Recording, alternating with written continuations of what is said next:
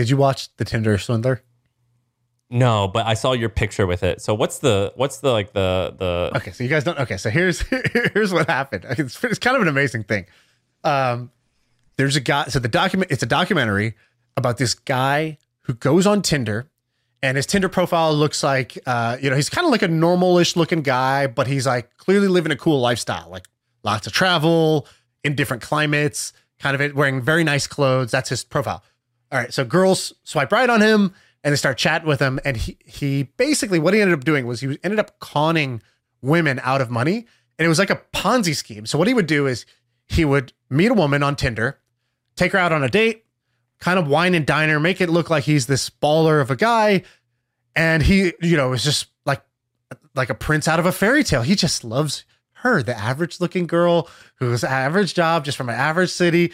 And then all of a sudden he's like, come on my private jet and come do this with me. And they go together and there she's like, oh my God, it's all happening. I am that princess that he picked and he cares for. And so he he starts talking to him. And uh, his backstory is that he um his dad owns a diamond company and he's the son of a billionaire. And if you Google, you see that this guy's the son of a billionaire. So he kind of like had created this profile around that. And um, and then, you know, sure enough, a month in, he's like, um, hey, you know, like he's he's like, oh, you know, he sends a picture of his bodyguard. He's always with the bodyguard. He's like, my bodyguard got attacked. Oh my god! And she's like, oh my god, is he okay? He's like, yeah, but you know, they're telling me I can't use my credit cards anymore because they're tracking my location. You know, like the, these are our enemies for our company. The diamond business is a ruthless business. And he's like, uh, can I borrow your credit card for the time being while I, uh, you know, because I can't use mine yet. And she's like, uh, okay. And he's like, cool, just make sure you get your limits raised because like I have business meetings Ugh. and all this stuff. So these women end up going like 150, 200,000 dollars in debt as he Ugh. racks up credit card debt. Then he's like, hey, go get a quick loan and send me the money. I need it because you know my enemies are after me. And he's like, my enemies are after me. And so you, the documentaries, the first half of the documentaries—these women talking about how they fell in love, and the second half is like the, how they got conned, basically and he's like a Ponzi scheme. So he's well, he'd fall in love with one woman, or he'd get them to fall in love with him, get them to start giving him money and credit cards. He'd be using that to wine and dine the next woman, and then he would be doing this with multiple women at once, telling them all the same things, and then he was living this like extravagant lifestyle on all these women's dime, and um, and then you know, so that's that. Okay, that's the core of the movie. Quick reaction to that, and then I'm gonna tell you some other stuff. Well, what happened to him? So how does this end? It ends with he gets exposed. So the women are like, "Oh my god," you know, they they go to the credit card company. They're like, "Look, I have to be honest. Like, my kind of boyfriend, you know, or I don't know what's going on. This is the guy. He's tricking me." And like they, sh- he's there. Like, Can we see a picture of the guy? And he sh- she shows a picture on her phone, and the the two like agents from like Amex or whatever just look at each other like it's him. And then the, she's like, "What?" It's like we've been after this guy for years. Uh, he does this with tons of women. They're like, "There's other women. He's doing this too."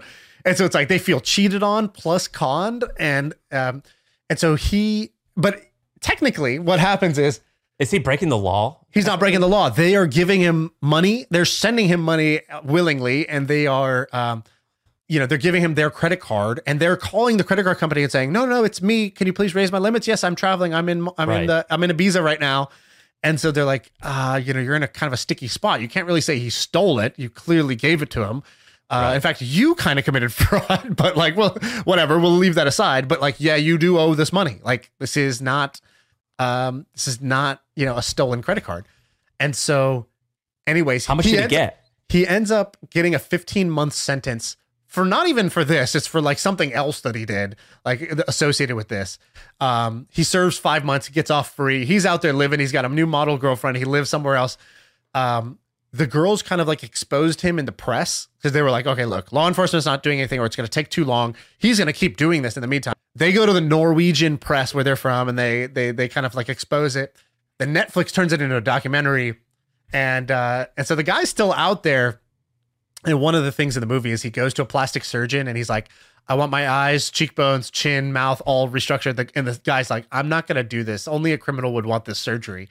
And, and so he's like trying to change his face so he could keep it going, but he can't change his face. And now he's like, you know, kind of like public enemy number one. But a lot of people who watch this are like, dude, these girls are stupid. You, yeah, you were just with him for the money, and then he conned you for the money. You got, you got what you deserve. So the girls are getting a ton of flack for it, which no, is really crazy. Stupid. That's that's that's dumb. But I was just mean, thinking, th- what a waste of talent by this guy. Yeah, Like- that's pretty amazing. It's like, a, it's like a, it's like a. You know what's funny is like Leonardo DiCaprio played the same character in Catch Me If, if You Can, and it was awesome. Yeah, he's became like a hero. But when I see this guy, I want to punch him in the face. yeah, exactly. He, Uh. that was the problem. It was a documentary instead of a movie about the con man itself, where you started to fall in love with this smooth guy. Um, yeah, if if a different if a, if if like a, a lovable if like if like Matt Damon played him, I would be all about it. yeah, but it's, it's uh, pretty wild. yeah, you got to watch the thing. It's, super punchable face. This guy. Yeah, um, and the memes are just amazing uh, around. Well, I saw the meme with you with your face on it. Yeah, yeah, yeah. So I had somebody. I was like, "Hey, Photoshop my head onto uh, onto this photo where it looks like I'm with the guy," and I just tweeted out like, "Oh, I'm with my sister's new boyfriend." Like, Is he American? No, this guy's is- Israeli. Um, Dude, screw this guy, man. I I uh, I'm happy they made a documentary about him. How did he get all the? uh So he's in a private jet in a bunch of these pictures. How did he get that? Because he's using the previous woman's money to fund his his lifestyle. So he would fly private. Yeah, yeah. So he's actually flying private. I don't know if all the time, but at least some of the time. And uh, it was just really wild. In fact, a lot of the numbers don't make sense. Like he must have been running this on like tons of women at once to fund this lifestyle because these like the jets and the stuff that he was doing. Like, okay, he conned this woman out of 80 grand, but 80 grand it funds like one month of this lifestyle, you know, like that's not very long. So he must have had a lot of people at the same time, or the doc- documentary is a little inaccurate. I don't know. But How much money did he get? they said that he had conned women out of millions of dollars uh, over over time. Um, they didn't say exactly how much. They don't know, you know, how much of it what was there. But but I, I just feel like he did this all wrong. Like if you're gonna do all this effort, you got to be more intelligent, right? Like okay, what could he have done? Um, could have just married rich. Could have just seemed rich, married rich, divorced, took half, right? Like that, that would have worked. Uh, way, way, you know, put more wood behind fewer arrows here.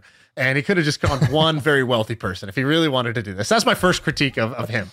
Uh, my second critique of him is, bro, all this money to just party, partying's exhausting. Like, why, he just wanted to fly private and go to these clubs and do table service. Like, you know, you couldn't pay me to do that. I don't Gotta- even want to gotta, travel. you gotta diversify your assets, dog. yeah, You should have. You should have. own some own some crypto. Like uh, buy Yeah. something. Buy buy a home. Do, do do something with this money. You you just blew all the money on overpriced, ta- you know, like bottle service at the club. Like wow. All right, that's critique number two.